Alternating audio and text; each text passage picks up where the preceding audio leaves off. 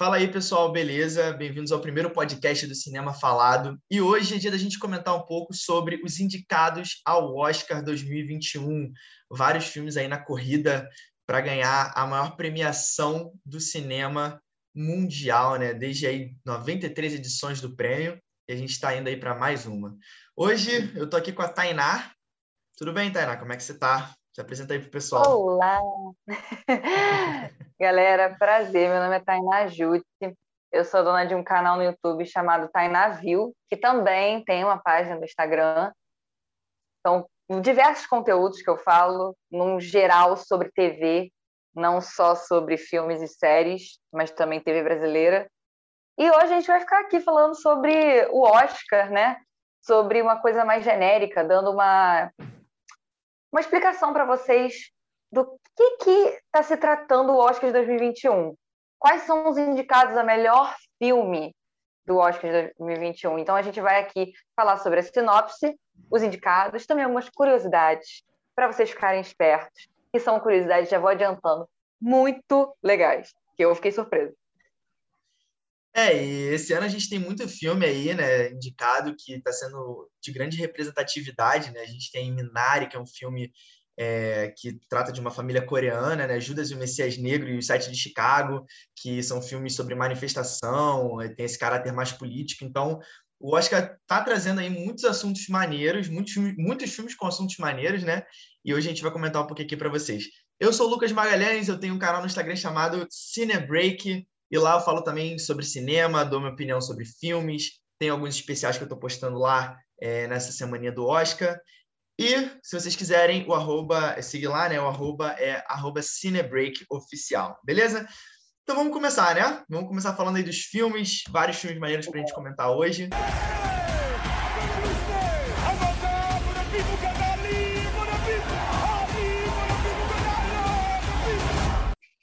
Ele conta a história do Fred Hampton, o presidente do Partido Pantera Negra de Illinois, e a sua fatídica traição pelo informante do FBI, William O'Neill. Essa história aconteceu de verdade, galera. Vocês vão ver no final do filme mostrando as pessoas na realidade. E ele foi indicado a melhor filme, melhor ator coadjuvante, melhor trilha sonora, roteiro, roteiro original e também outra indicação de ator coadjuvante, melhor fotografia. Sim, eu estou com raiva. Sim. Por quê? Porque os dois atores que são os principais do filme foram indicados a melhor ator coadjuvante. Cadê melhor ator? Cadê a categoria principal? Isso irritou muita gente, principalmente porque o Daniel Kaluuya, aquele ator conhecidíssimo por Corra, que foi um filme putz, eu nem sei descrever Corra. Eu sei que você assiste uma vez, você quer assistir toda hora. E ele não ficou em melhor ator. Não tem como é, você colocar dois atores que são claramente atores principais no filme, colocar eles indicados apenas na categoria de melhor ator coadjuvante. É, é bem bizarro mesmo. Agora, o motivo pelo qual eles foram para essa categoria é, primeiro, porque o filme, quando manda é, a carta né, para a academia, né, falando que quer ser indicado e tudo mais, eles escrevem ali qual ator eles querem ser considerado para ator principal e qual colocaram o Lakif como principal e o Daniel como secundário, ou seja, como coadjuvante. Só que o que acontece? Quando o membro votante da academia ele vai eleger o ator para uma categoria, ele pode trocar, ele pode inverter isso ele pode colocar um ator como coadjuvante e o ator que foi considerado como, como coadjuvante para principal. Nesse caso, eles colocaram Lakif como coadjuvante, porque eles consideram Lakif nesse filme coadjuvante, e mantiveram a decisão do, dos produtores do filme de manter o Daniel como coadjuvante também. Então acabou que os dois é, entraram na categoria de melhor ator coadjuvante por conta desse bug aí que tem na academia, sabe? De você ter essa liberdade de escolher. É, ao mesmo tempo que você escolhe, a academia também pode escolher. E, cara, querendo ou não, eu acho que o Daniel está muito mais é, como ator principal do que o Lakif, né? Isso me faz pensar, podia acrescentar uma categoria, ou então dar um empate, sei lá, tipo, ah, empatou aqui. Porque, cara, eu vendo o filme, não consigo dizer quem é melhor. Não consigo. Porque os dois estão fazendo referências à Bíblia, que eu sempre eu acho muito incrível quando faz referência à Bíblia. Isso já dá um peso. Ó, fico até arrepiada só falando isso. E aí a atuação deles, assim, perfeita. Extremamente perfeita. Então não consigo dizer quem é melhor que o outro, não sei. É, cara, é, não, não dá para realmente aquela cena do Lakif no, no final do filme, né? acho que você sabe qual que eu tô falando, em que ele dá um show de atuação ali, fica numa baita indecisão, né, ali. Eu não, não vou comentar muito mais ah. para não dar spoiler pro pessoal. É, assim, Sim. aquela cena ali, eu olhei e falei, cara, que atuação é essa, cara? O cara é, o cara é monstro na atuação, não tem jeito, entendeu? Então, assim, eu acho que merecia pelo menos um dos dois estar na categoria principal, né? Pelo menos isso deveria ter. Mesmo que não ganhasse, pelo mas pelo menos é. ter um dos dois na principal. É, eu acho que está sendo muito legal o que eu falei, né? Eu acho que está sendo muito legal a campanha que o Daniel está fazendo, que, é, que a equipe né, de Judas e Messias Negro está fazendo para o Daniel. Então, é, acho muito merecido todos os prêmios que ele está ganhando. É, se ele ganhar o Oscar também vai ser muito merecido. Estou torcendo muito para ele mesmo. Foi a melhor se, se, é uma atuação coadjuvante, foi a melhor atuação coadjuvante é, desse ano. Então, assim, merece muito ganhar mesmo e tô aí na torcida. Vamos ver, né? Se ele vai levar. E deve levar mesmo, né?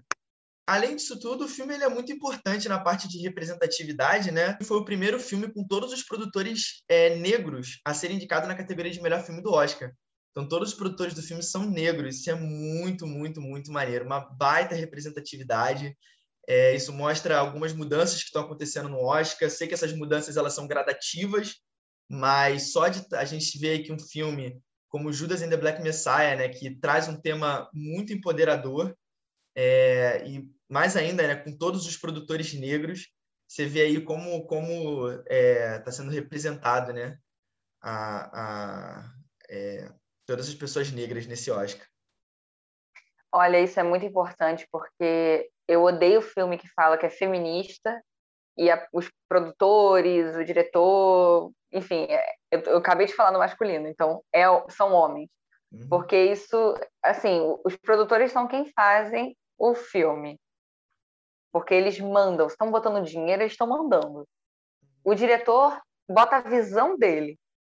Então, que feminismo é esse? É para poder, assim, ficar na, só aparecendo na frente da tela? não é bem assim que sim, funciona. Exatamente. Tem alguns filmes também, né, que tem história, história negra e são produzidos por brancos, né? E como você falou, filmes que falam sobre feminismo e que são produzidos por homens. Então, assim, é muito legal quando a gente vê filmes que são produzidos realmente por pessoas que entendem do assunto, né? Que têm voz ativa no assunto. Então, Judas and the Black Messiah é um deles, é Bela Vingança, que a gente vai falar daqui a pouco, também é um deles. É, eu acho muito legal como quase todos os filmes aqui, se não todos os filmes que estão concorrendo esse ano, têm uma representatividade. Isso eu acho muito legal. Sim, eu vou até citar um filme, que é 12 anos de escravidão. Quem subiu ao palco para pegar o, o, o, Oscar? Brad Pitt. Você está entendendo? Brad sim, Pitt sim. deu dinheiro, sim. ajudou. Claro, obrigada, Brad Pitt. Valeu, é nóis. Exatamente. Só que assim, poxa, precisava. É de bom tom? Não é de bom tom? Não é de bom tom. Não é de bom tom. exatamente, exatamente. É, é, isso que eu tô querendo dizer, entendeu? Então você vê que realmente os produtores são é, negros, cara, isso é sensacional, cara. É uma, uma, é uma baita curiosidade, também é uma, é uma, é uma baita uma representatividade. Né? É muito legal, muito legal mesmo, de verdade. É, é um é. avanço, ainda que pequeno, é, mas, mas pô, considerando que é uma premiação criada por brancos para brancos, é, é, gente real. Tá, tá, caminhando, tá caminhando, vai chegar lá, vai chegar lá, com certeza. Opa. E o mais interessante é que não só na categoria de ele está concorrendo na categoria de melhor filme sim, mas se você pegar os artistas que estão concorrendo em outras categorias, é, quase todos eles, é, os favoritos são negros, né? Então, ou então de alguma representatividade. Então você viu, a melhor ator é o Chadwick, melhor atriz tá aí, né, Viola concorrendo aí, né, com muita força depois de ter levado o SEG. É, a gente uhum. tem o, o, Daniel com força como ator coadjuvante e na direção e atriz coadjuvante a gente tem é, artistas asiáticos, né? Uma diretora asiática que é a Chloe Zhao e a vovó de Minari, porque eu sempre confundo o nome dela, então eu prefiro não falar para não errar. então eu vou falar Boba Minari, que está concorrendo à melhor atriz coadjuvante, que deve levar também o prêmio, né? Isso é muito. Cara, a representatividade esse ano no Oscar tá bem grande, isso tá muito maneiro. Vou te falar que eu acho que é muito por causa de Parasita, porque no, foi no ano passado, né, que Parasita ganhou melhor filme, um monte de estatueta, melhor diretor, e aquilo deu um gás nas pessoas que, como eu, como você, somos fissurados por Oscar Sim, e sim. nunca acreditamos que isso podia acontecer, nem estava no nosso bolão. Todo mundo ficou extremamente assim emocionado, principalmente quando o diretor de Parasita Uhum. se- eu fico com vontade de chorar, tá? Se eu chorar aqui, não liga não. É, quando ele citou o Glauber Rocha, que é um diretor brasileiro, que é um dos Sim. caras que ele, que ele tem como referência. Uhum. Cara, aquilo me, me deu um, ai, ai, sei lá, um- uma esperança de um dia o Brasil também tá lá. De um dia a gente falar, olha, é do Brasil. É, Se Deus É do quiser, né? Brasil. Porque já está mais do Vamos que na hora do Brasil realmente ser reconhecido no Oscar. É, porque assim, é, o nosso cinema é um cinema que vem crescendo muito. Então acho que, cara, uma hora um filme tem que chegar lá e concorrer, sabe? Agora, cara, tem, tem algumas questões também em relação ao cinema brasileiro, assim, comentando rapidamente, é, em relação Uhum. à escolha dos filmes. Cara, eu acho assim que existe muito filme aqui no Brasil que tem uma representatividade muito grande e que eu acho que se de repente fosse é, colocassem esse filme para concorrer como o melhor filme de língua estrangeira, talvez até levasse, sabe? Foi o caso de Uhum. Bacurau. Você vê que Bacurau não foi é, nem indicado a melhor filme de língua estrangeira, porque não foi enviado como filme de língua estrangeira para eles. Então, assim, eles optaram por outro filme, eles optaram por A Vida Invisível, é, em vez de optar por Bacurau, que tinha uma chance muito maior de, pelo menos, concorrer a melhor filme internacional. Então, assim, é- essa, essa decisão aí meio é, é, fora da realidade do que a gente vive, né? Porque, assim, Bacurau foi um filme muito falado. Por que não Aham. indica? Por que não enviaram Bacurau? Entendeu? Por que enviaram A Vida Invisível? Então, isso- é- essa, essa, essa, esse bololô que é na escolha do filme que vão enviar lá para fora é, é que, que complica. É isso que está complicando. Entendeu? E, e aí, né, apostaram que esse ano Bacurau ia concorrer porque o filme ia estrear lá fora, e aí poderia concorrer a melhor filme, a melhor direção, enfim, em outras categorias também, porque ia estrear lá nos Estados Unidos. Mas aí, né, cara, vê Uhum. essa questão da pandemia, vê esse problema todo. O filme, para mim, na minha opinião, não é um filme para concorrer melhor filme, não é. Assim, é- é- existem outros filmes muito bons. Você vê que Another Round, por exemplo, é um filme excelente e também não concorreu a melhor filme, nem é, só a melhor direção, né? Mas melhor filme não concorreu, melhor ator não concorreu, foi esnobado de tudo, concorreu só a melhor filme internacional e melhor direção. Então, assim, você vê que Uhum. é, se Another Round, que é um baita filme, não concorreu a nada, Bacurau, que na minha opinião, na minha opinião, tá? Não, não, assim, não, não, não chega nem perto de Another Round para mim. Acho que tem muitos problemas nesse filme, mas isso é uma opinião minha, tá? É. Mas que pelo menos é um filme que representaria, é, representaria o Brasil e teria força, pelo menos como melhor filme internacional, não ser nem enviado para a academia, eu acho meio bizarro, sabe? Eu acho meio bizarro. Eu acho bem bizarro, principalmente porque, por ser Brasil, já fica difícil da pessoa, do votante, ir ao cinema e assistir. Sim. Já fica, já fica difícil. Se você Sim. lê o, o nome do filme, sendo, por exemplo, Central do Brasil, Uhum. você que mora em Los Angeles, você não vai ter muita vontade de assistir isso, não. Você vai Sim. assistir muito a contragosto.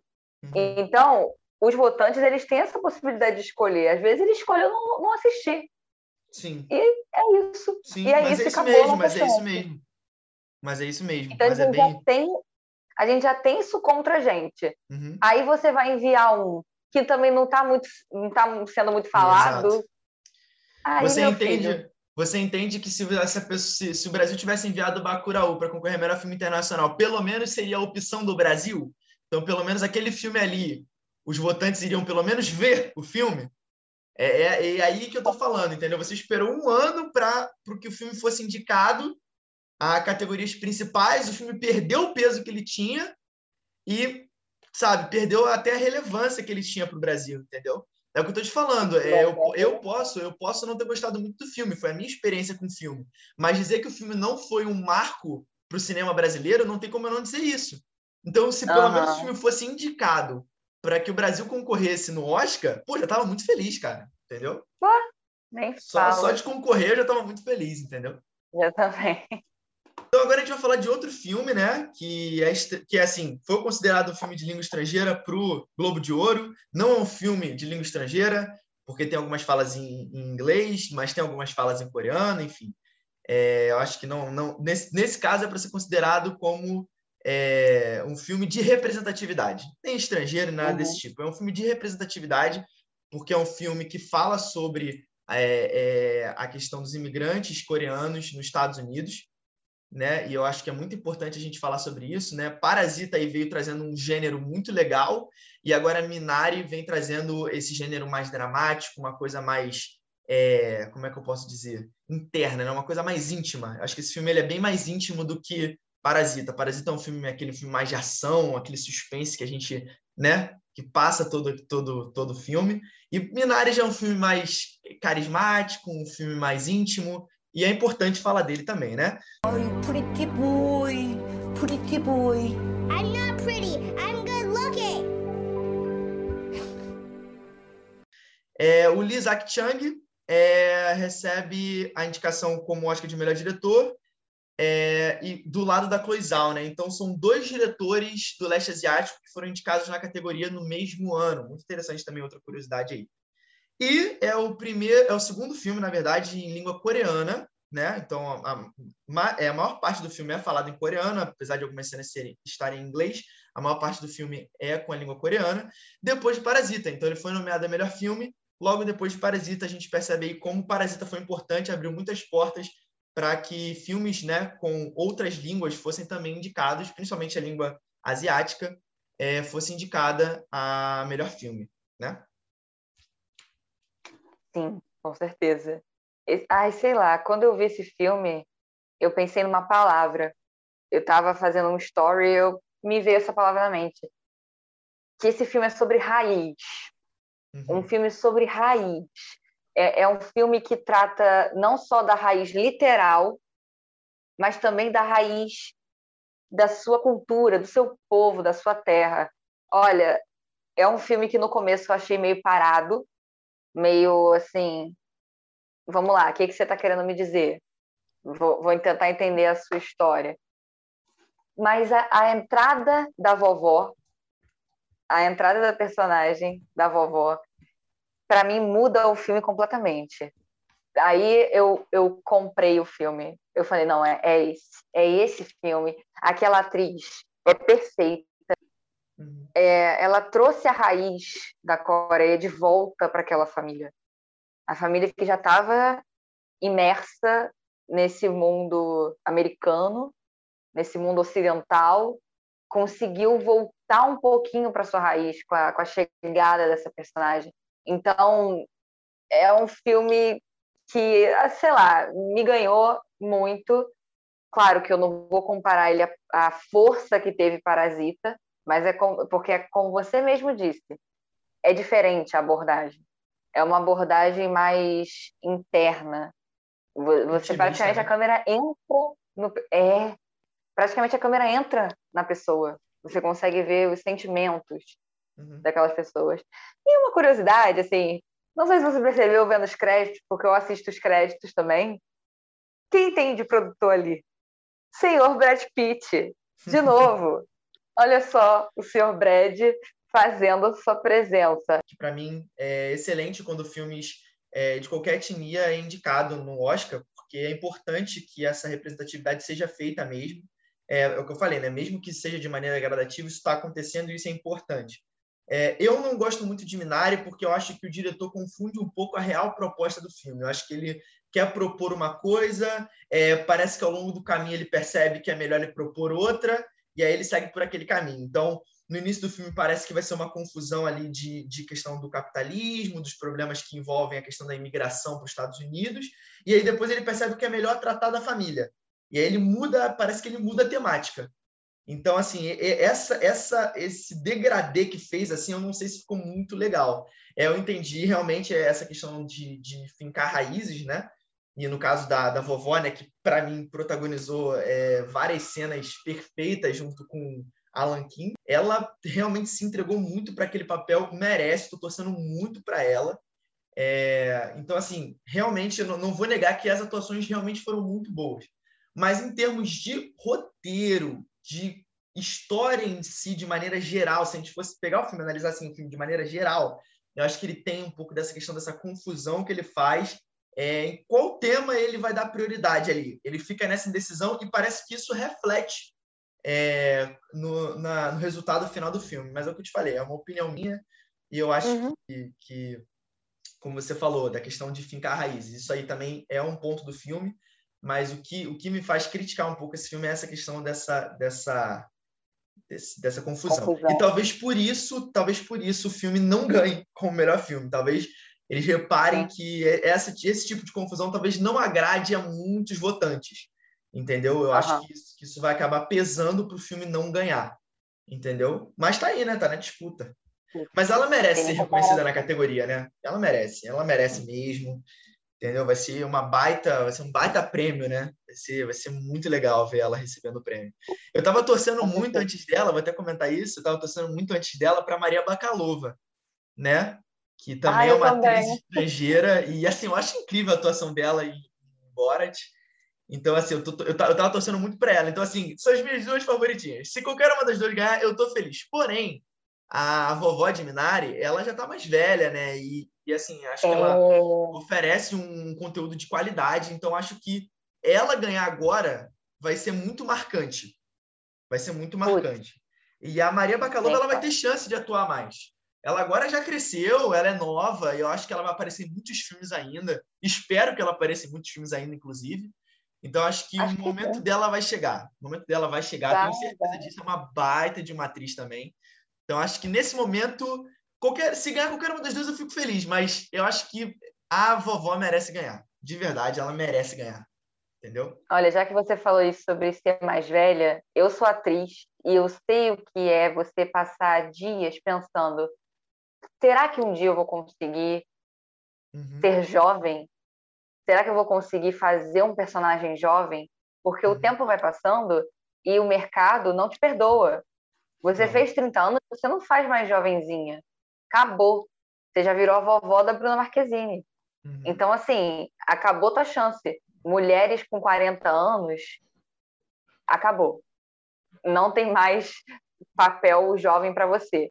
Então, ela ganhar realmente é um soco na cara do, da, da, indústria, uhum. porque mulheres mais velhas também conseguem atuar, também são atrizes. A gente não para numa certa idade.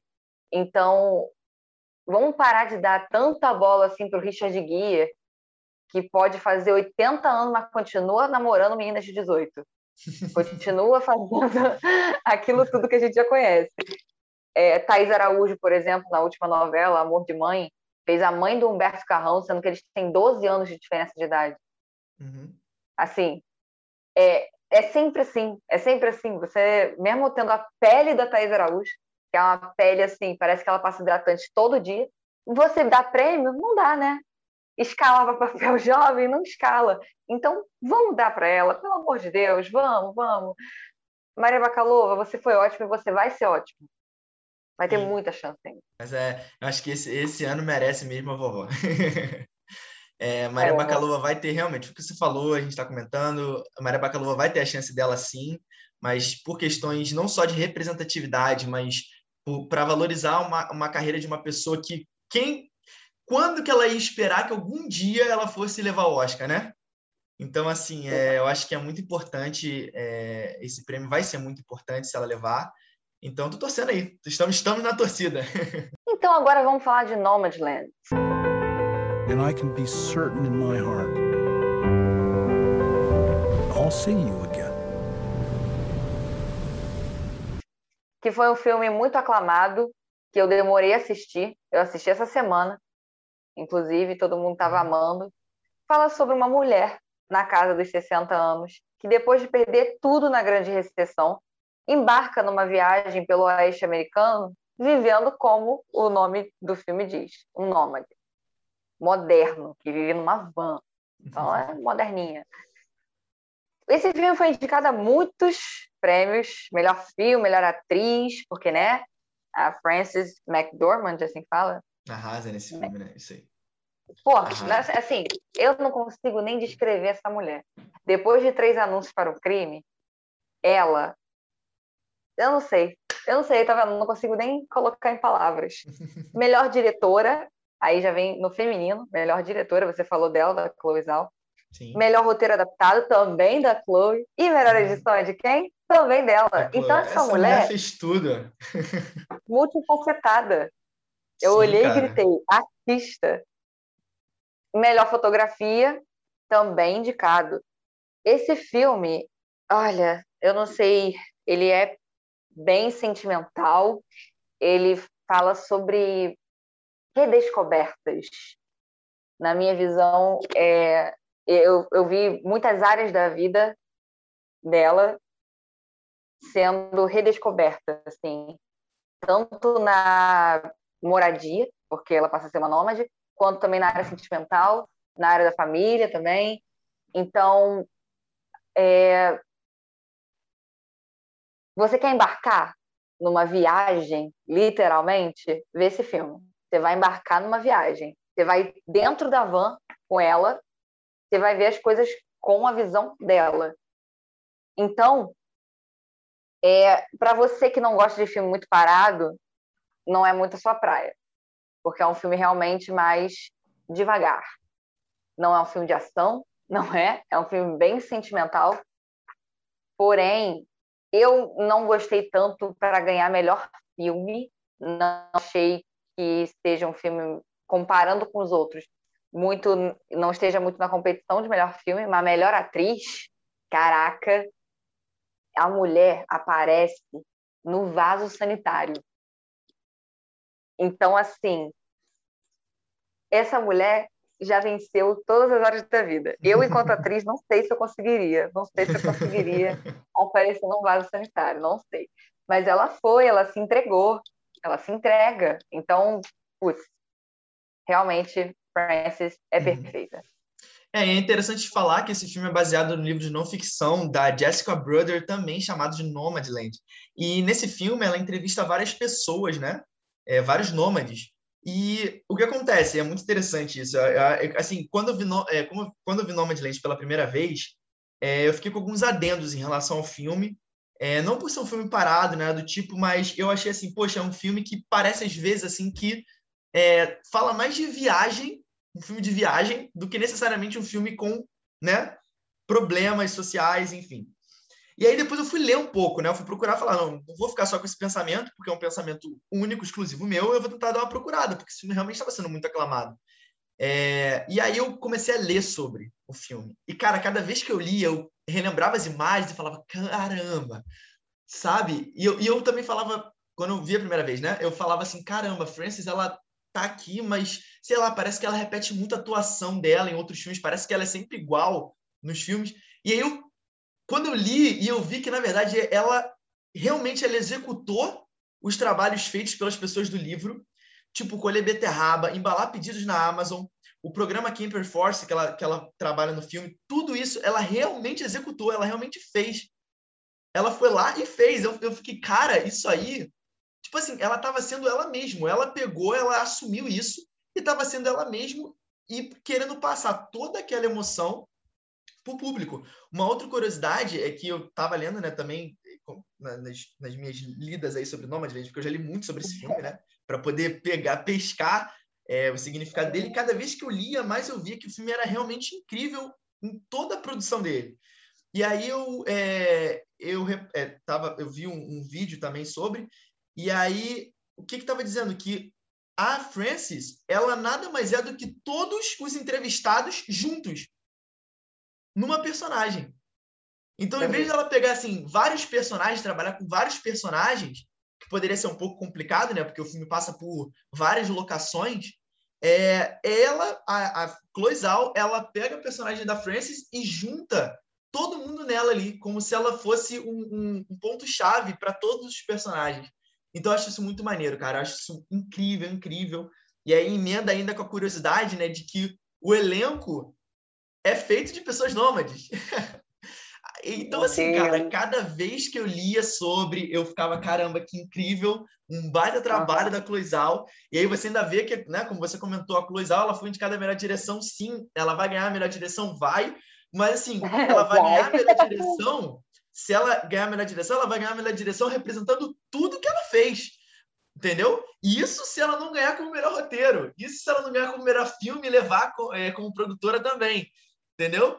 Mas é esse lance dela tá sendo aclamada como diretora, cara, é, e assim, dividindo prêmios né, de, de roteiro com outros filmes, é, reflete tudo que ela fez, né? Porque ela escreveu, editou, produziu, dirigiu, enfim, ela mais do que todo mundo que está concorrendo ali, eu acho que ela é que mais merece levar esse Oscar para casa, entendeu? Então, assim, é, é, é, eu tive a oportunidade de, de ver o filme, de ler sobre e, cara, quanto mais eu lia, mais eu me apaixonava por essa produção, entendeu? É, não é o meu filme favorito do ano, mas é assim, tá, tá ali no, no top 5 ali dos meus, dos meus filmes, né? Vamos dizer assim. É, de oito produções, eu colocaria ele em quinto lugar, mas porque eu tenho preferências por outras histórias, tá? Não é nem porque a produção é ruim, mas eu tenho preferência por outras histórias que foram contadas esse ano. Sim. É, mas assim, cara, você saber que. Mas assim, minha diretora favorita foi a Cloizal. Esse ano não, não, tem jeito. Se eu fosse falar, qual é a sua diretora? Diretora favorita, Cloizal. Aposto nela, quero que ela ganhe. Olha, eu concordo com você. Diretora, eu não consigo pensar em nenhum para bater de frente com ela, não. Ela faz tudo mesmo, faz tudo mesmo.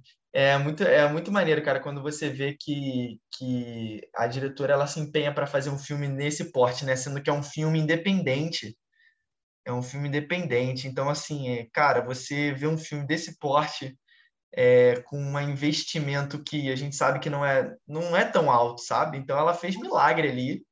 É, e, vo, e você, cara, você, você fazer todas as áreas, você escrever, dirigir, editar, produzir, cara, é. É só é dela mesmo, o prêmio merece ser dela mesmo, entendeu? E interessante é que ela foi indicada com a Emerald Fennel, que está indicada por Bela Vingança, e claro que eu vou ter que comentar sobre isso, não tem como a gente não comentar sobre isso, que marcou a primeira vez que duas mulheres foram indicadas na categoria no mesmo ano. A gente tem que falar sobre Uhul! isso, né? Não tem jeito, tem que falar sobre isso. É uma baita representatividade de novo. É, tava mais que na hora, né? Porque assim, mais são dois trabalhos de peso, dois trabalhos de peso, dois trabalhos com, com uma visão cinematográfica única das duas. A Emerald e a Chloe têm estilos diferentes, mas estilos únicos. Então merecem ser reconhecidas aí, mais que merecido. Por pouco, Regina King também não entra, né? É, eu, eu, é o que eu falei, eu não sou muito fã de One Night in Miami, então eu não senti muita falta da Regina King porque eu não gostei muito do filme. Mas uhum. se ela fosse indicada, eu ia, eu ia ficar. Aí eu ia falar, não, realmente, o Oscar agora se superou. Porque tem indicado três, aí sim mostrou ser brabo mesmo. Entendeu? Mostrou. Mostrou ser brabo mesmo. Ah, uma outra, uma outra coisa que a gente pode comentar aqui é que hum. além de, de a gente ter duas diretoras indicadas, né? A gente ainda pode ver duas mulheres ganhando por roteiro. Uma ganhando por roteiro original e outra por roteiro adaptado. Então, assim, ah, sensacional. Vai ser. Estão deixando a gente sonhar. E aí, e aí se a gente vê, e se a gente vê Nomadland levando o melhor filme, a gente vai ver uma mulher ganhando como produtora, uma mulher ganhando como diretora e duas mulheres ganhando como roteiro. Seria incrível. Para! Seria fenomenal. É, é sonhar, é sonhar, mas a gente crê, a gente tem fé. A gente tem fé de que isso vai acontecer. A gente tem fé de que isso vai acontecer. Dá até um arrepio falar isso, dá até arrepio. É, desistir, ter fé, foi fácil, não é? Cara, se isso acontecesse, é. eu nem sei o que seria, eu ia trocar meu nome no cartório. Você falou sobre o melhor roteiro, eu falei que ia começar a briga quando você falou da Emerald, porque, tipo assim, não Pra mim não tem. Não tem outra, tem que ser ela, tem que ser ela. não, é, mas é isso mesmo. Tem que ser a Emerald, Bela não tem jeito. E, tá, e assim, tá próximo disso acontecer, porque a é, Bela Vingança tem ganhado alguns prêmios aí, né? É, tá em roteiro uhum. original, assim, tá batendo de frente. Qual, qual, é a briga de roteiro, né? Quais são, são as ah. brigas ali de adaptado e original? Adaptado, a gente tem a briga entre Nomadland e The Father. Fato, é uma briga ah, aí que, que, divide muito. É, a, a, o BAFTA deu um favoritismo nessa reta final para The Father muito grande. Então aí existe um tá, tá existindo embate. Eu acho que Nomadland ainda tá na frente, né? Eu acho que, que é difícil porque conquistou muitos prêmios tanto de direção quanto de roteiro, então acho difícil não levar o Oscar. Original, existe um favoritismo da academia muito grande para Aaron Sorkin. Não tem jeito. É um cara que já está há um tempo, a Emerald está começando agora, é um cara que já está ali muito cotado. Então, assim. Aaron do, do set de Chicago, né? É, do set de Chicago. Então, assim, você premiar a Emerald por um primeiro trabalho, eu acho difícil. Mas tá recebendo muitos prêmios aí durante essa temporada. Então, não é difícil. Eu, por exemplo, estou apostando em, em, em Bela Vingança. Não estou apostando em Sete de Chicago, não. Eu acho que Sete de Chicago começou com muita força, veio perdendo a força e acho que não é, não tem mais força suficiente para ganhar melhor roteiro. Acho que a Emerald ainda está bem forte. Será que a academia está madura o suficiente para premiar uma diretora e duas mulheres em roteiro? É, é, é será um que essa masculinidade frágil já deu uma baixada? Deu, é. Será que já deu? Ou será que o pessoal que vota em roteiro ainda vai ficar nessa? Não, vamos premiar o Sete de Chicago aqui, ou vamos premiar The Father e Bela Vingança, entendeu? Não sei como é que vai ficar, como é que vai atingir, né? E também não sei como esse filme chega para muitos homens, né? É, principalmente os, é. né, os que têm masculinidade frágil aí que tá que que vota no Oscar. Então, sei como esse filme chega. Então, para dar esse prêmio para Emerald, eu não sei aí é, como vai ser. É, uma, é complicado, é complicado. Não vamos torcer. Eu, eu tô torcendo. Cara, sinceramente, todo ano eu escolho um filme para ser o meu queridinho. Esse ano é Bela Vingança. Lately, I've been feeling like I might want to get back into it.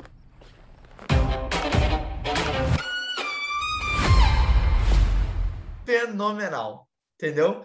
E a gente vai falar um pouco agora sobre as curiosidades desse filme, né? E a primeira curiosidade é que, é um, além de ser um dos filmes mais controversos do ano, é, a Emerald, ela lançou esse filme, ela teve uma, ela teve a intenção de realmente fazer com que o filme fosse, né, desenvolvesse um debate, vamos dizer assim, que as pessoas desenvolvessem um debate sobre o que ela estava mostrando. E aí, o que ela fez? Ela fez uma exibição teste desse filme para avaliar como seria a reação do público. E você acredita, cara, que em uma das cenas do filme começou uma briga entre dois membros da, da, da plateia?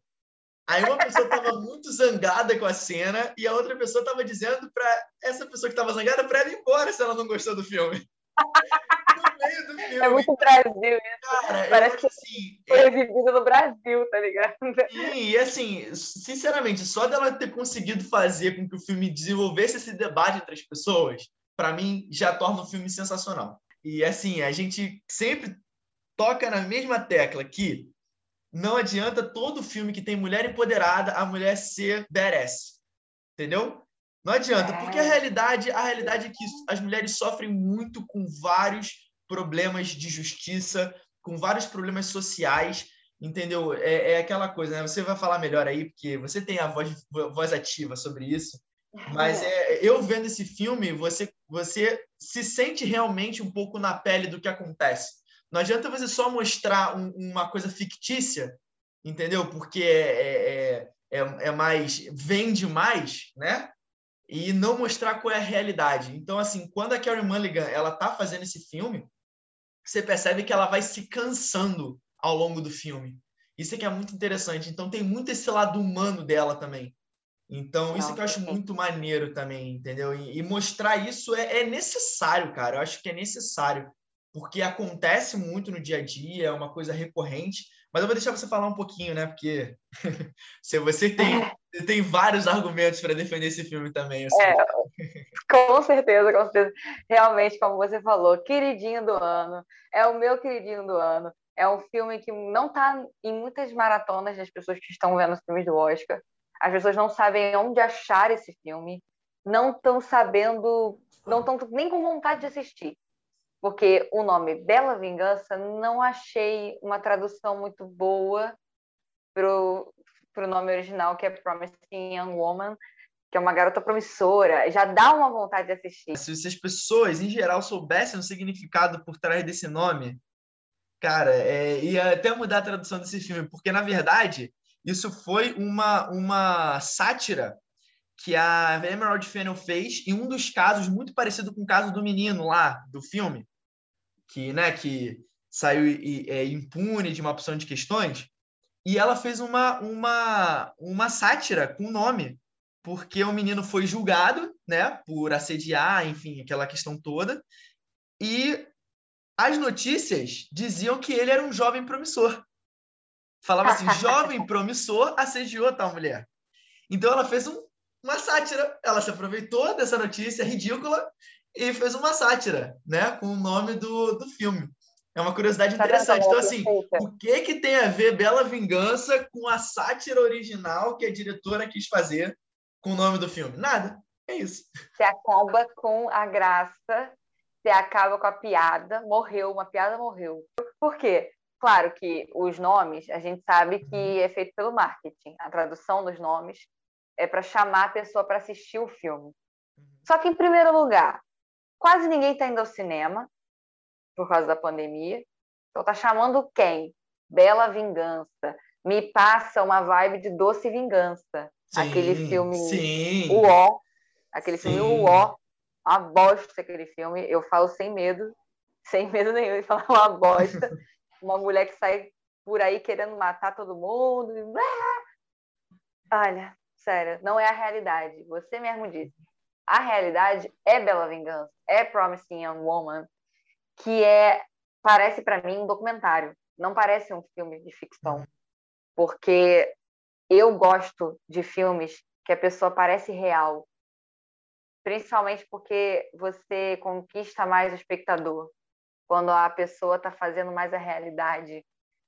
Quando tem aquelas, aquela foto, aquele frame do, do filme, uhum. que é a Carrie Mulligan tomando um, um café no canudo, olhando para a uhum. câmera. Aquilo para mim capta que ela olhando assim de boa, bebendo um café, tranquila, real.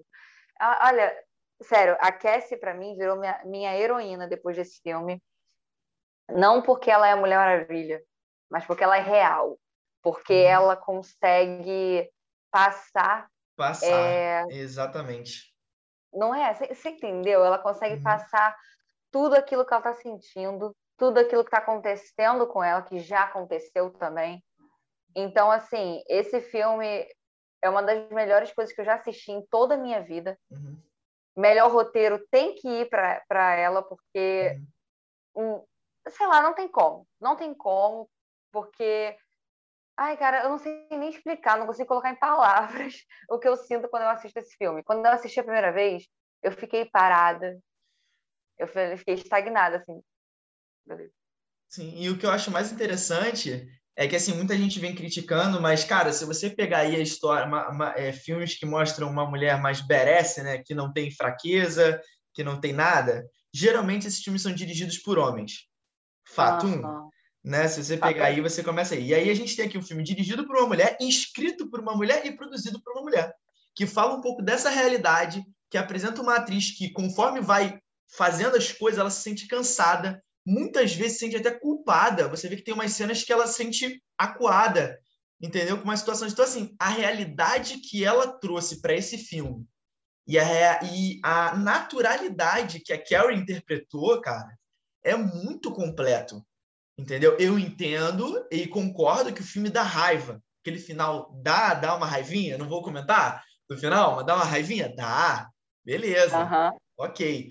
Mas assim, cara, é, é uma raiva que você tem que trazer que você tem que falar, não, realmente dá raiva. É isso aí. Dá raiva mesmo. Mas isso acontece. Se você sentiu raiva de um filme, imagina o que as pessoas passam na realidade. Entendeu? É isso, eu acho que é nesse ponto que tem que focar. Não adianta falar assim, ah, aconteceu tal coisa, entendeu? E, e, e, e ai, por que aconteceu isso? Era para não, mas assim tem que pensar. Ela trouxe uma realidade e muitos desses homens saem impunem de tudo isso. Entendeu? Então, assim, uhum. para mim foi um trabalho fenomenal o trabalho dela. Foi uma baita visão de filme. Ela, assim, ela criou e recriou esse filme durante o processo de gravação que você ficava, nossa, isso agora vai acontecer, mas ela apresentava uma outra coisa, porque é tão comum a gente pensar num tipo de filme, até pelo nome, né, Bela Vingança, a gente pensa que é um tipo de narrativa, a gente já vai pensando no tipo de narrativa, e ela apresenta uma narrativa muito mais interessante, muito mais intimista do que realmente a gente estava esperando, né? Exatamente. E, tipo, o, que você falou é, da realidade seria completamente idiota da parte dela se ela não colocasse o final daquele jeito.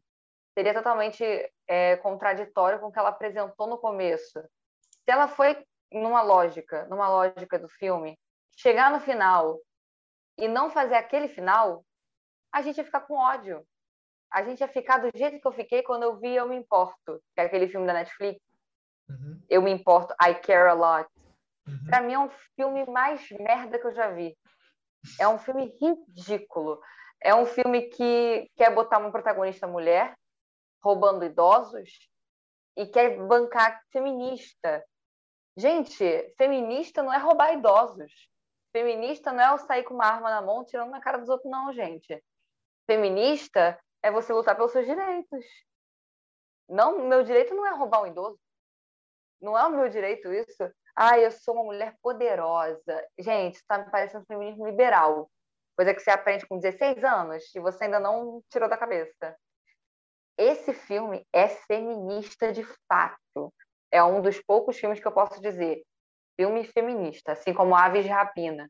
Eu posso dizer filme feminista que fala sobre as angústias de uma mulher, fala sobre mentiras que são contadas a seu respeito, fala sobre luta de todo dia.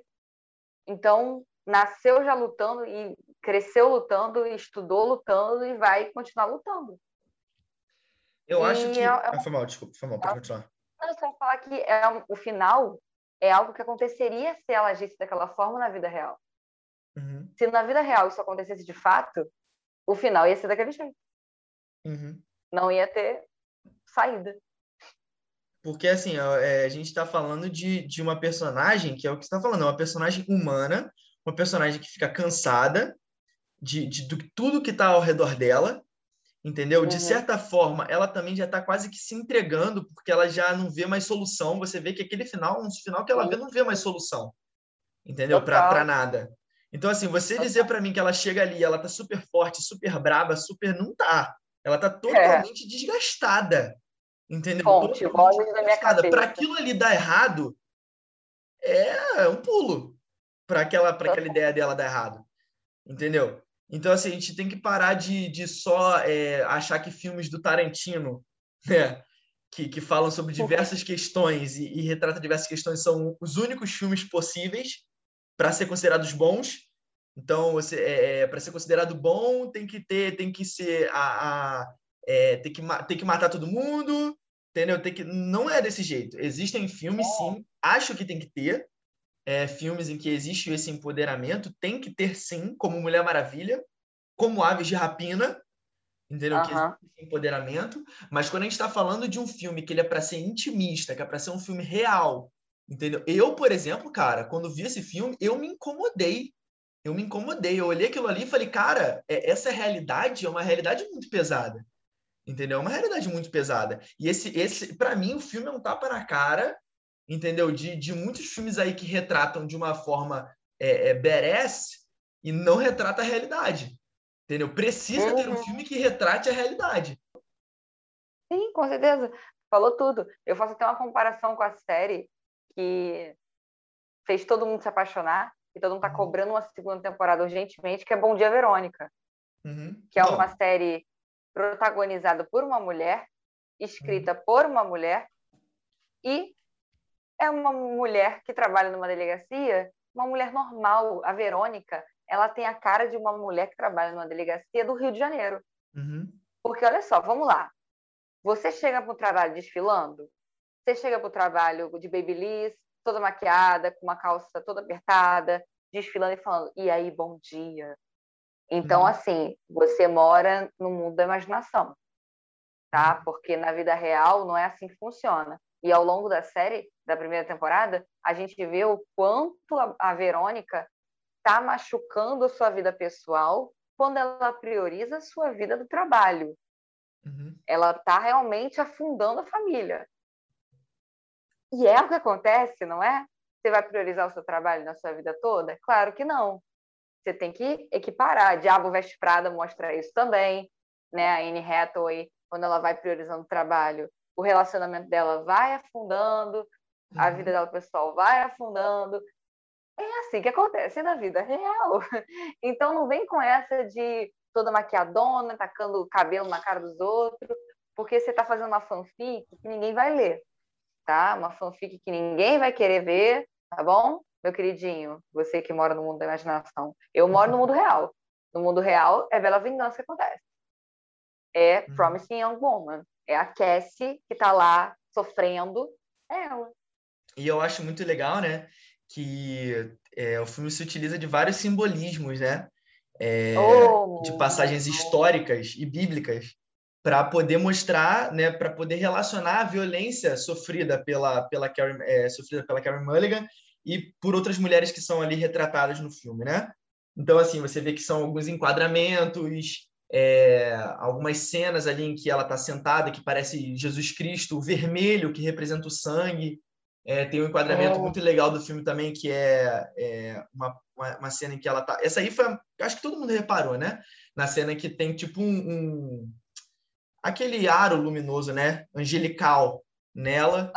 Então, assim, é, é... você dizer para mim que a Emerald Fennel não pensou em tudo quando fez esse filme, sabe? Que ela só uhum. botou aquele final lá. Cara, eu acho que, acho que ela pensou em tudo, em tudo mesmo.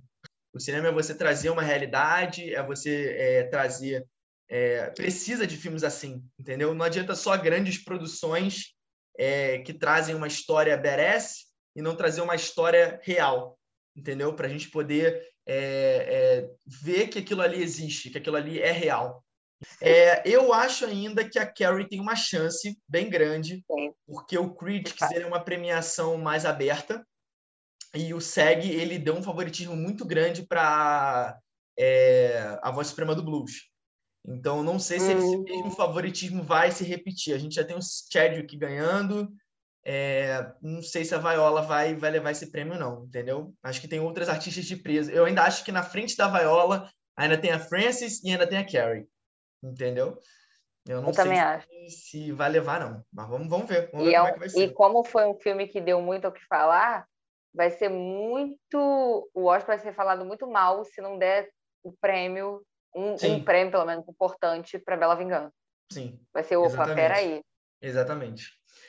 E agora a gente vai falar de um filme totalmente diferente de Bela Vingança, que é Meu Papai.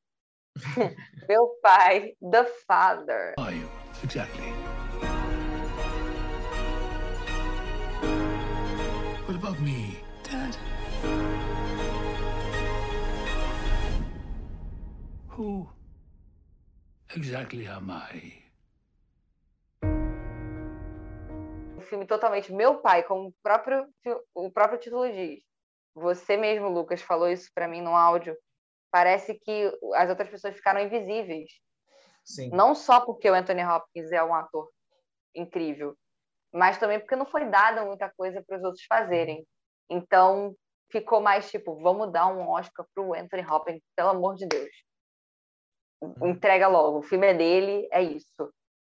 É um filme que fala sobre saúde mental, é um filme que fala sobre distúrbios que acontecem, a gente não tem como fazer nada sobre, é genético, hereditário, existem todas essas questões. Então, a gente não tem como saber quando, uma pessoa vai ter Alzheimer, não é uma coisa que vem no, no seu pré-natal, não, não vem escrito. Então, é um choque para a família. E isso mostra a filha dele sempre no impasse. Fico com meu pai na minha casa, meu pai vai para a instituição médica, o que, que eu faço? Quero matar meu pai. É, uhum. sim, é um pensamento que passa pela cabeça da pessoa, principalmente porque ele está colocando ela para baixo. Está uhum. colocando ela. Eu sei o que é isso, porque eu já convivi, assim, ainda convivo, mas já morei com uma pessoa com um distúrbio mental muito forte. Então, é uma coisa que mexe com a sua cabeça. A gente não nasce psicólogo, a gente não nasce psicanalista, então a gente não sabe o que fazer. E esse filme mostra isso, o que eu acho incrível. Mas quem roubou o filme, claro, é o Anthony Hopkins. Ele roubou o filme para ele. O filme é dele. Sim, o, o, The Father foi uma, uma aposta britânica, é, é a aposta britânica desse ano, né? Todo ano o, o Reino Unido, né, a Inglaterra aposta em algum filme, e esse ano é The Father, e é uma atuação é, magnífica do Anthony Hopkins, né? O filme é praticamente feito para ele, e aí entra uma outra curiosidade. É um filme realmente feito para ele, porque o nome Anthony é escolhido Anthony porque o diretor queria que o Anthony Hopkins fizesse o papel. Por isso o nome do personagem é Anthony. É uma, uma curiosidade interessante, é uma curiosidade interessante. Então, assim, é, o diretor falou que foi um sonho realizado quando o Anthony Hopkins aceitou trabalhar, porque era um sonho de que trabalhar com o Anthony Hopkins. Então, o nome do personagem ser Anthony é por causa do Anthony Hopkins mesmo. Então, assim, é, você já vê que o filme ele foi ali preparado ali, né, montado para o Anthony Hopkins. Então, assim, ele não só está trabalhando muito bem, porque ele é um excelente ator, mas também porque o filme foi moldado para ele. Eu tinha comentado uhum. contigo em alguns áudios que a gente tinha conversado, né? Ao longo dessa temporada de premiação, é, que as atuações dos outros artistas, inclusive da Olivia Colman, são meio plásticas ali, né? São, uhum. Parece que são meio destacadas da realidade. Eu não sei se foi 100% intenção do diretor fazer isso, não. Eu acho que a história, é, o, o, a questão do, é, temporal do filme, né? aquela confusão temporal foi intenção, sim, porque é justamente um filme que tem a visão da pessoa que tem é, Alzheimer. É, Essa experiência, para mim, valeu muito, valeu muito mesmo. É, inclusive, The Father é um dos meus top 5 desse ano. É, Sim, então, assim, a experiência que eu tive com The Father foi uma experiência muito emocionante. É, vou até falar, né? Minha mãe aqui também viu o filme e ela chorou horrores, ficou matutando esse filme. Então, assim, é um ah, filme é? realmente muito tocante. É, foi uma experiência sensacional. Uhum. Mas essas atuações plásticas incomodam um pouco no filme, realmente. É, tirando isso, todo o filme, o contexto em que ele te coloca, a visão de uma pessoa com Alzheimer, a articulação das pessoas na cena, é, a posição de objetos ali na cena e tudo mais, é, é muito interessante como ele trabalha isso. Então, assim, uhum. eu acho que, que o destaque para esse filme esse ano é muito válido. É uma baita adaptação da peça é, do Florian Zeller. É uma peça dele, adaptada por ele, então acho que ele acabou colocando um pouco da visão dele no cinema também. É, e é isso, acho que, que The Father mereceu todo o destaque que está recebendo. Foi uma aposta, baita aposta britânica, né? Um, é, apostaram muito bem nesse filme. Teve um outro filme britânico também que era The Mauritania, e fica, ficou muito nessa dúvida em quem eles iriam realmente apostar, mas a força do, do, do elenco de, de, de é, The Father era muito maior, né? Olivia Colman, Anthony Hopkins, e uma adaptação de uma peça que fez sucesso na Broadway, então eles acabaram apostando nesse filme. É, detalhe que vou citar, assim, The Mauritania nem está concorrendo a nada, mas eu vou citar que The Mauritania tem a Jodie Foster, que atuou com o Anthony Hopkins em Silêncio dos Inocentes. Então, assim, a gente não hum. pode dizer que não tem um elenco bom, mas de Sim. uma maneira geral, acho que The Father foi mais aceito. E também pela história que The Father traz, né? Uma história mais de peso, mais emocionante, como eu tinha comentado. Então, acho que, que isso pesou muito para os britânicos investirem na promoção desse filme, né? Porque, uhum. vamos combinar, lidar com uma pessoa com distúrbio mental é muito difícil. É bem complicado. Não é para não é para pessoas fracas. É só para uma pessoa bem forte. Tem que ser uhum. muito forte para lidar com isso. Então, eu acho que o filme leva melhor ator. Não sei você. É, então, eu acho que quem leva melhor a ter esse ano, eu acho que é o Chadwick mesmo. Porque, assim, primeiro, por conta da atuação dele. É uma excelente atuação, né? O Chadwick, quando pega um né? papel, ele oferece uma atuação de, de classe, uma atuação maravilhosa. Eu acho que a voz suprema do blues também ela tem um peso muito grande por conta da atuação dele. Só o que me incomoda é a suprema do blues é o textinho, porque eu acho um textinho tão enquadrado ali, tão engessado, que, sei ah. lá, mas a atuação dele em cima desse texto salva. Então, é, é, é acho que, pô, muito válido dar esse prêmio para ele. Eu acho que vai ser uma baita homenagem e merecido. Não vai ser uma só por homenagem, é merecido. É, agora, Anthony Hopkins ganha força nesse final de temporada? Ganha. Acho que ganha? Não, por conta de todo esse processo aí. É um processo até chegar ao Oscar, né? Então ele veio ganhando todas as premiações, todas. Então, assim, ah. assim, acho difícil ele não levar o Oscar também. Então, é, é, todo o processo feito em cima dele foi muito grande, é uma promoção muito grande também. É, é bonito, vai ser bonito ver ele levando, mas é, não ficaria triste se o Anthony Hopkins levasse no lugar dele, porque também é uma excelente atuação. Mas, assim, eu vou, vou ser sincero, vou ser sincero. Eu quero muito que o Chadwick leve. E tô torcendo muito para que ele leve. Porque, assim, é, cara, foi um ator que nos deixou muito jovem, né? É, e, assim, é um ator de peso, né? O cara interpretou é, o Pantera Negra, foi um filme que concorreu a Oscar de melhor filme, é, um filme da Marvel, e ninguém, quem diria que o filme da Marvel pudesse concorrer, né? Foi lá e concorreu a melhor filme. Então, assim, acho que merece muito ganhar. É, ele tem outros trabalhos na carreira dele, né? Mas eu acho que Pantera Negra e a Voz Suprema do Blues vão ficar marcados realmente.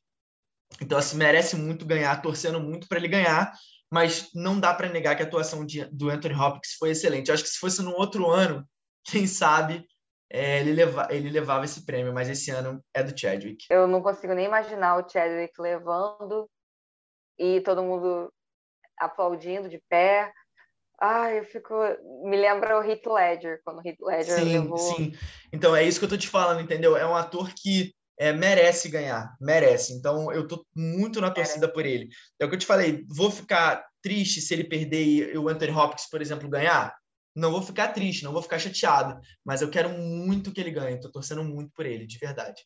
É, então acho que não tem, eu assim, eu particularmente eu nem vou apostar em outra pessoa. Eu quero que ele ganhe e vou apostar nele. Então assim, acho que esse ano não vai ter para ninguém. Acho que desse ano é do Chadwick mesmo. Então agora pessoal a gente vai falar dos sete de Chicago. How much is it worth to you? What's your price? To call off the revolution? My life. Open your eyes, cause a new day is dawning. The new day is dawning. Um protesto pacífico, que era para ser pacífico, né, durante a Convenção Nacional Democrata de 1968 nos Estados Unidos, mas aí acabou virando um confronto violento entre os manifestantes, a polícia e a Guarda Nacional, e aí foi levado a julgamento, né? Então, assim, eu acho que é um filme muito importante para tudo que a gente viu ano passado, né, das manifestações que a gente teve ano passado. É, outra coisa interessante é que o filme cola com os acontecimentos de Judas in the Black Messiah, porque ele tem referências é, no julgamento, por exemplo, Bob Seale, ele era amigo do Fred Hampton. Ele era dos Panteras Negras do Fred Hampton. Mentira, então, não sabia. Sério, sério, ele era amigo do Fred Hampton. Então, assim, inclusive, eu não reparei mas eu participei de um podcast que, que a menina estava comentando comigo que ele estava no filme. Eu não reparei, mas o Fred Hampton estava no filme sendo interpretado por outra pessoa. É, mas ele estava no filme, sim. Então, assim, são acontecimentos muito próximos naquela época de manifestação ali nos Estados Unidos. Então, assim, é a forma como o Aaron Sorkin te insere nos acontecimentos é surreal, é muito legal, muito legal. Então, assim, ele mescla cenas do filme com cenas que realmente aconteceram. É, a violência, ele te coloca ali dentro daquela manifestação, praticamente, né? Acho que essa coisa da imersão é muito presente no filme. Então, assim, cara, não, não tem nem o que falar. Eu, eu tô torcendo realmente pro filme, quero muito que ele ganhe. É um filme muito importante, muito necessário. É, então é isso, é minha torcida para esse ano, o Sete de Chicago. Olha, eu assisti o Sete de Chicago, foi o primeiro que eu vi dessa leva toda do Oscar. E quando eu vi, eu chorei muito. E falei, o Oscar vem aí. Não sabia das premiações como é que estavam, como é que estava esse, essa, esse esquenta para os indicados. E eu falei, o Oscar vem aí, com certeza. Porque, primeiro, é um tema que os Estados Unidos gostam de falar sobre. Segundo, se encaixou direitinho nas eleições da presidência também foi, assim, disseram, e eu concordo plenamente, que foi lançado naquela época justamente para poder ajudar a derrubar o Donald Trump, a não deixar ele se reeleger. Bom, e não sei se ajudou, mas parece que deu certo. É, foi um final que, para mim, um dos melhores finais de filme que eu já vi. Eu choro só de lembrar, porque a união, realmente é aquela frase clichê, a união faz a força. É, todos ali são totalmente diferentes um do outro. Os sete de Chicago, assim, cada um é diferente um do outro, completamente diferente um do outro. Um é artista, o outro é mais ligado à advocacia, o outro, enfim, são totalmente diferentes um do outro. E é, é sobre isso. Vamos dar a mão. Vamos dar a mão que a gente está na mesma, a gente está na lama. Vamos uhum. dar a mão que a gente consegue. Até o, o, Judas e o Messias Negro faz isso lindamente quando coloca os latinos sim, junto. Sim. Nossa, eu fiquei São dois filmes muito impactantes desse ano, né? Dois filmes muito impactantes. Judas e o Messias Negro talvez seja até um filme um pouco mais rápido, Acho que talvez por conta da história densa que é o filme, né? Então ele acaba às vezes sendo um filme um pouco rápido para o tempo, são duas horas de filme. Acho até que poderia estender mais, não seria problema nenhum se estendesse mais o filme. Nenhum. Mas, assim, é só aquele final de. Pelo menos, assim, todo o filme é incrível. Mas aquele final emocionante, cara. Eu choro, cara. Eu chorei, olha, chorei legal com o final desse filme. É muito chorei emocionante. Legal. É muito emocionante. O filho dele, né? é, ainda liderando todo o processo até hoje, né, das manifestações e tudo mais. Então, assim, acho, acho muito, muito, muito importante. E aí, Sete de Chicago também vem trazendo essa mesma temática, esse cenário político, essa, essa injustiça né, dos julgamentos americanos, da polícia, do tribunal, de tudo que tem direito. Entendeu? Então, assim, eu acho que são dois filmes muito importantes. Eu acho que o Sete de Chicago ele acaba te inserindo até um pouco mais em termos é. de manifestação. Eu, pelo menos, senti isso. Não sei se é porque o, o Judas and the Black Messiah é um pouco corrido em algumas cenas, e talvez porque Judas and the Black Messiah quer focar muito nessa coisa da traição né, e tal. E o Sete de Chicago ele tem essa intenção de contar uma história de tribunal, mas como a história se desenvolveu até chegar ali. Ele se preocupa mais com essa, essa paciência em explicar essa história até chegar ali. Eu acho que isso aproxima ainda mais os personagens e cara, aquele final também do Sete de Chicago é muito emocionante. Então, assim, cara, eu particularmente torço muito, muito, muito pro Sete de Chicago. É... Ah.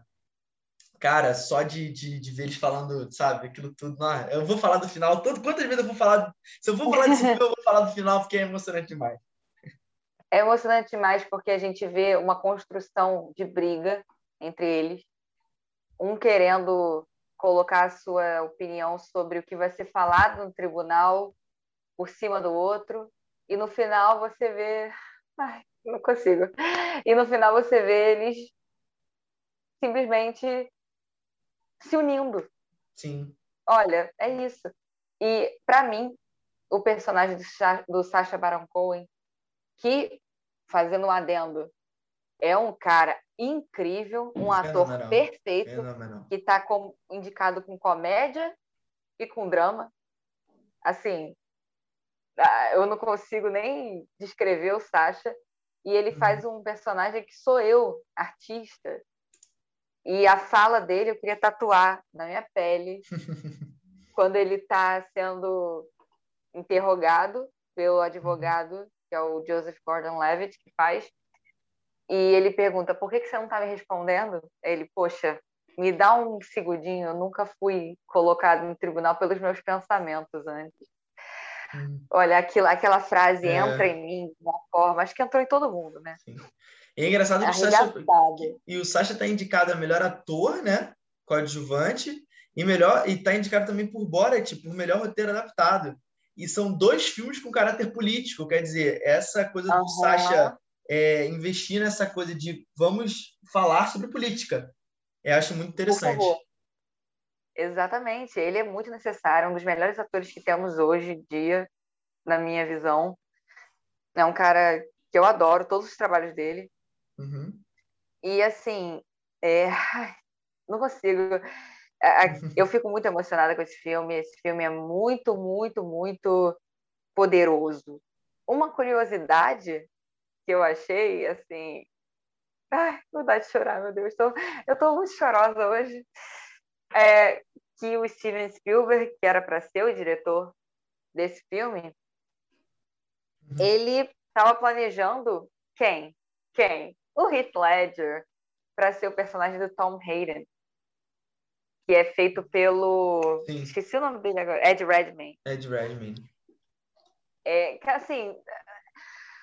E o Ledger morreu um dia antes que estava marcado de se encontrar com Steven Spielberg. Uhum. Assim, o Heath Ledger nesse filme, ele ia fechar um, um ele ia amarrar perfeição.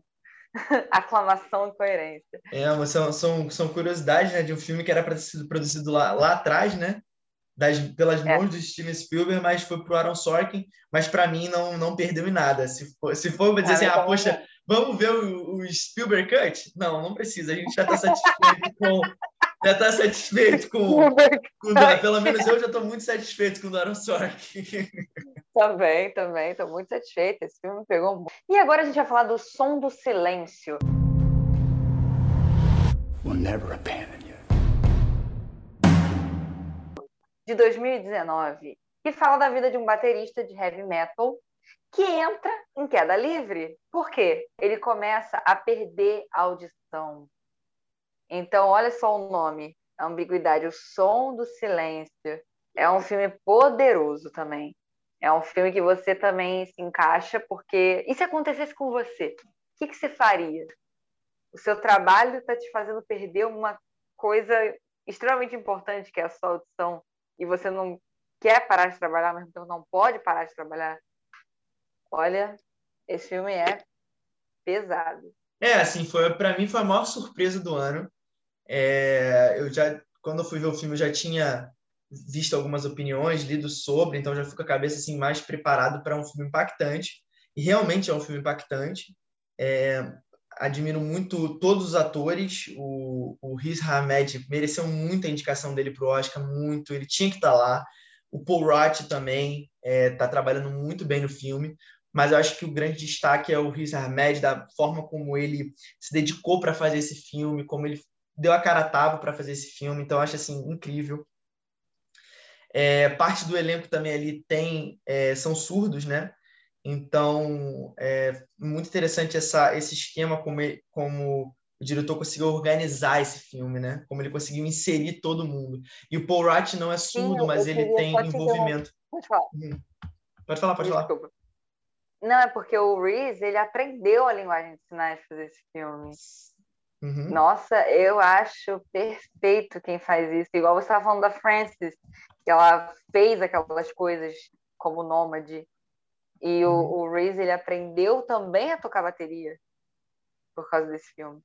É, assim, é aquilo que eu te falo, né? A questão da dedicação é, uhum. do artista para realmente entrar no personagem, né? Quantos atores aí ganharam prêmios de Oscar por terem feito isso? Então, assim, é, sem dúvida, você fazer isso merece pelo menos um reconhecimento e ele receber esse reconhecimento. Isso, para mim, já, já é mais do que suficiente. O Paul Roth, né, como havia comentado, ele é fundador de uma clínica de reabilitação de surdos. Ele não é surdo é, de verdade, mas os seus pais eram.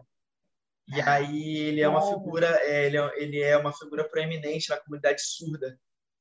E ele é membro do Hands of Adum, uma banda que, que se apresenta na ASL.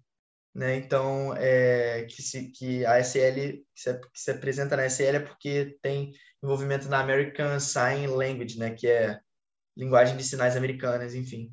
Aí ele tem envolvimento também nisso. Então, assim, ele é participa bastante, entendeu? Justamente porque seus pais eram surdos.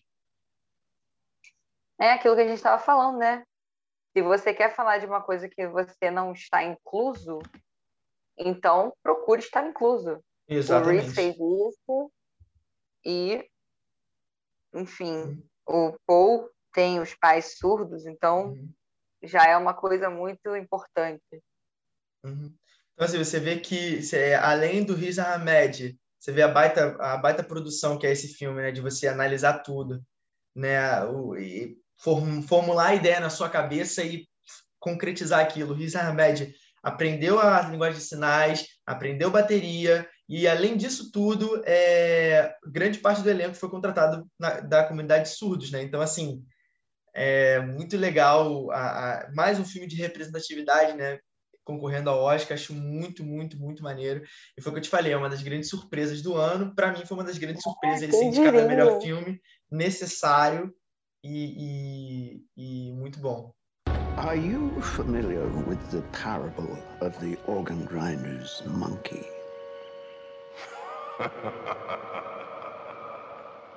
que para mim é o filme mais fraquinho aí na competição, tá? Tem muita é. curiosidade para a gente falar desse filme, mais da parte técnica do, do, que necessariamente da história, né? Porque da história a gente já sabe aí que é do Cidadão Kane. Quem está acompanhando sabe que é um filme que fala sobre a criação do roteiro de Cidadão Kane por Herman J. Mankiewicz, né? Um roteirista que sofre de alcoolismo ali que da época ali do, da década de 30, né? A gente vai falar um pouquinho sobre esse filme agora. Tem muita curiosidade. A primeira curiosidade é que o filme foi escrito pelo pai do David Fincher, que já é falecido, né? O Jack Fincher. É... e, cara, sem dúvida, por conta de ser um filme escrito pelo pai do Jack Fincher, o pai do Jack Fincher, pelo pai do David Fincher, é um filme mais pessoal do diretor. E, além de ser um filme mais pessoal do diretor, ainda é um filme que trata sobre cinema, ou seja, trata da área que ele trabalha. Então, assim, a gente está vendo aí alguns filmes, né? É, o Tarantino fez Era Uma Vez em Hollywood, ele fala que Era Uma Vez em Hollywood é um filme mais pessoal. A gente vê agora o David Fincher fazendo um filme pessoal, falando sobre cinema também. Né? Mas, cara, foi um filme que, quando foi falado, veio com um peso muito grande. Muita gente falou sobre esse filme. Caramba, vai ser um filme do David Fincher falando sobre cinema, preto e branco, um baita elenco, né? Com a Amanda Seyfried, com, a, com o Gary Oldman. Então eu falei, cara, vai ser um filmaço, né? E foi o que foi, né? É. Filme bem mais ou menos, é aquele filme quadradão, é, não teve quase nenhuma reviravolta importante. É aquilo, ali, é aquilo ali que a gente está vendo na tela, nada além do que aquilo ali. Entendeu? Mas a gente tem algumas curiosidades técnicas e a gente vê que o filme foi indicado a muitas categorias técnicas, né? Pode ser que aconteça igual o irlandês, ele não leve nada? Pode ser. Mas pode ser que ele leve alguma coisa? Também pode ser. Né? Então, a primeira curiosidade técnica do filme aqui que eu vou trazer é que o filme ele foi filmado em uma câmera monocromática, ou seja, ele é originalmente em preto e branco. Não existe nenhuma versão do filme que seja colorida. Então, ele pegou a câmera e gravou em preto e branco. Isso é bem interessante, né? Porque geralmente o preto e branco ele é colocado na pós-edição e nesse filme não. Esse filme ele foi gravado em preto e branco. Meu Deus, não sabia disso. Realmente é, não sabia. Não existe nenhuma versão colorida do filme. Quando, quando eu li sobre isso, eu fiquei, caramba, muito legal. E aí, é, juntando com essa parte de fotografia, né? É, eles, usaram uma técnica cinematográfica chamada Day for Night, é, dia por noite, né?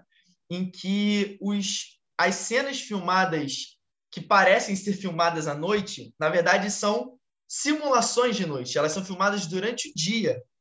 E aí, o que acontece? Eles usam é, como se fosse...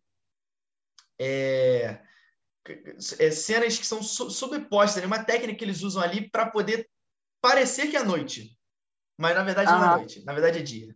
E aí o que acontece? Para dar um efeito maior nos atores, eles, eles usam luzes extras neles, né? Focando nos rostos deles. E aí, é, para garantir que eles, que eles conseguissem enxergar ali, né? Não ficasse com aquele olho meio fechado, é, eles usaram lente também é, para poder não não a luz não bater forte no olho deles e eles acabarem tendo que fechar o olho, algo do tipo. É bem interessante essa técnica cinematográfica. E é, pensando no, no, caso de ser um filme preto e branco, acaba entrando muito também, né? Nessa, nessa ideia. Sim, com certeza. Olha, é um filme que eu vi pela primeira vez e eu fiquei tipo, poxa, que história interessante. Mas me parece um daqueles filmes que são colocados na faculdade, sabe? Filme de uhum. faculdade. Uhum filme de história.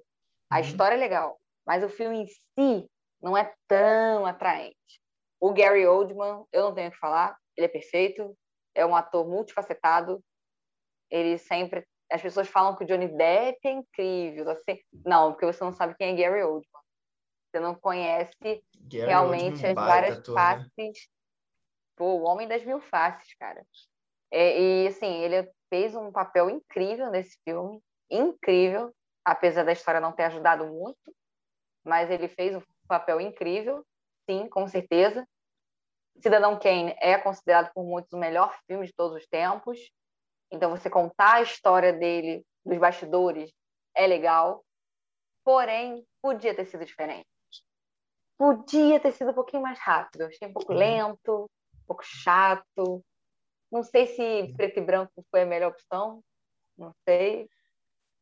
É, então, o, o objetivo do David Fincher desde o início era fazer um filme preto e branco, para se inspirar realmente no Cidadão Kane. O filme ele é todo baseado, inspirado né, em Cidadão Kane, né? Até as técnicas no ar do filme, né? Aquela coisa mais escurecida e tal, é inspirado no, em Cidadão Kane. Então, assim, eu acho que ele quis fazer realmente um filme para homenagear o pai dele.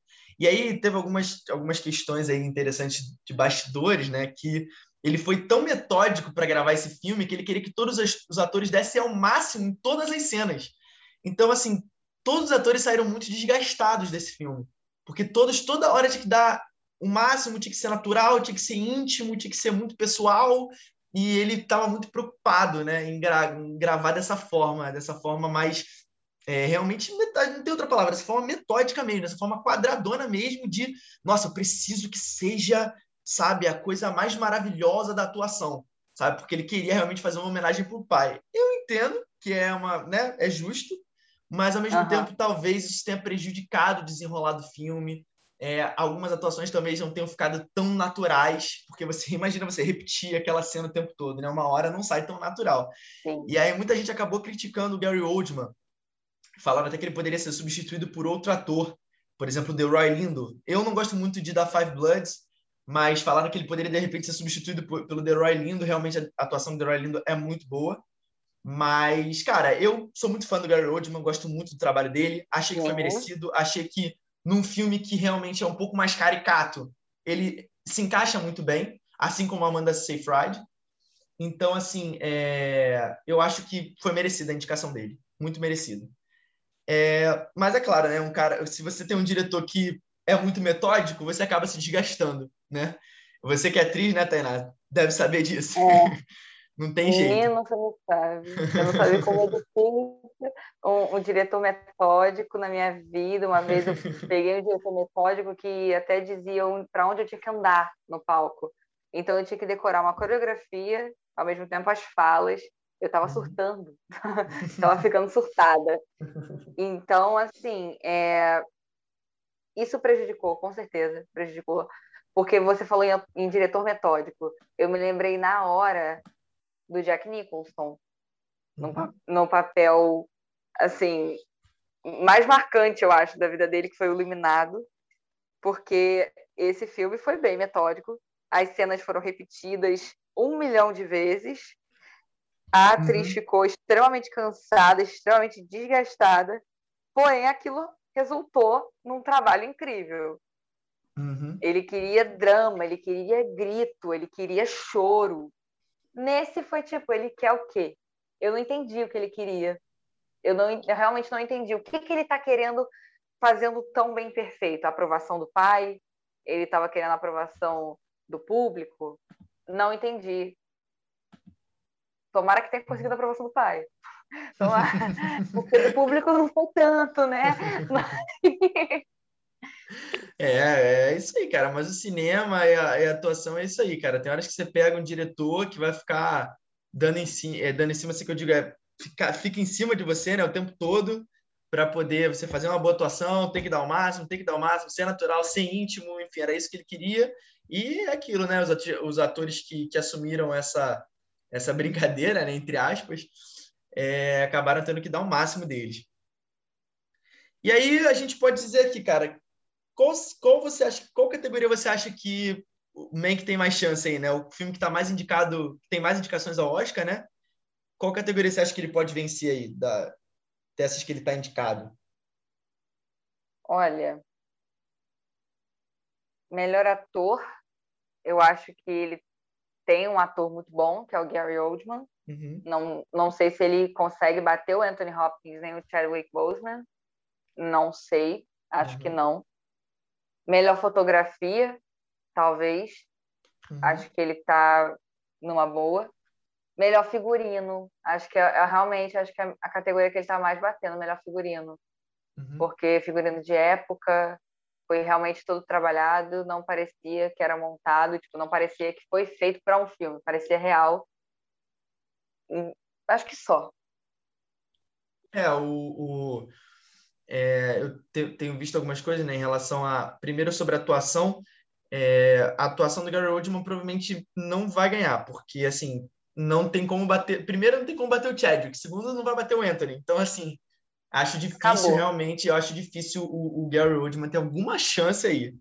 Entendeu? Também. É, em termos técnicos, fotografia é, é uma das principais categorias a que ele está concorrendo, sem dúvida. É, Ele e Nomadland. Nomadland tem se destacado mais nas premiações. Então, em fotografia, eu continuo apostando em Nomadland. Assim, a Aham. forma como o Joshua James Richards inseriu a Frances em vários ambientes diferentes é sensacional.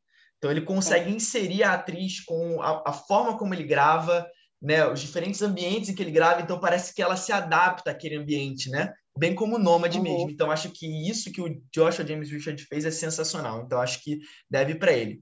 Figurino, maquiagem, cara, tem uma chance sim, tem uma chance, mas eu acho que ainda tem outros filmes na frente dele, como Voz Suprema do Blues. Eu acho que o figurino da Voz É Suprema do que eu Blues ia falar, forte, realmente. muito forte. Agora, qual a categoria real que eu tenho visto, é, né, que eu acompanhei aí, que realmente ele tem ganhado muita força? Design de produção.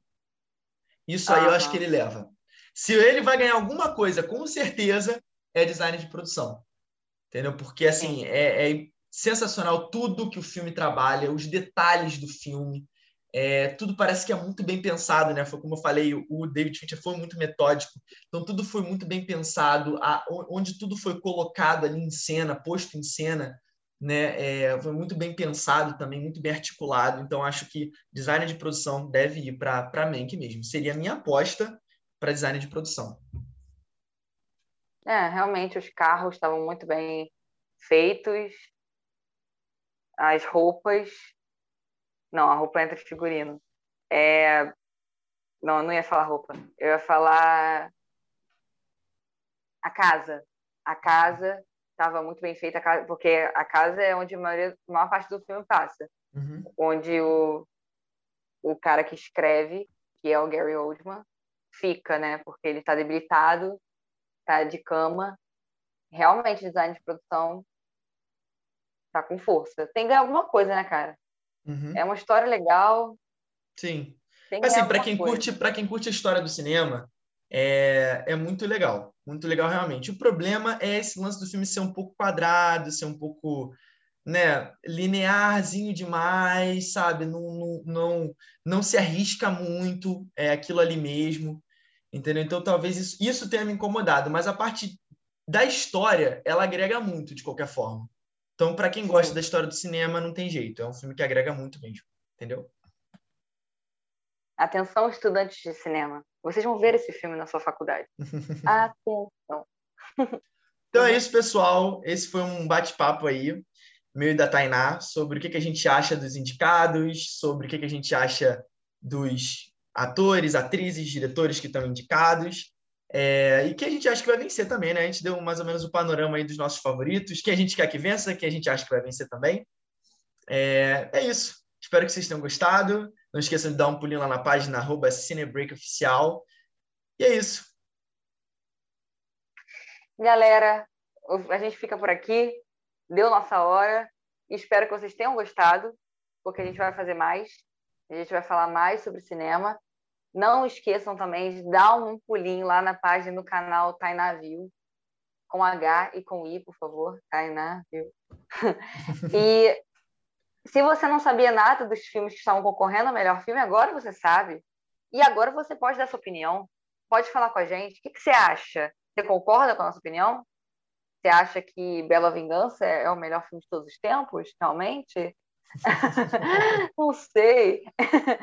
então, vem conversar com a gente, vem debater.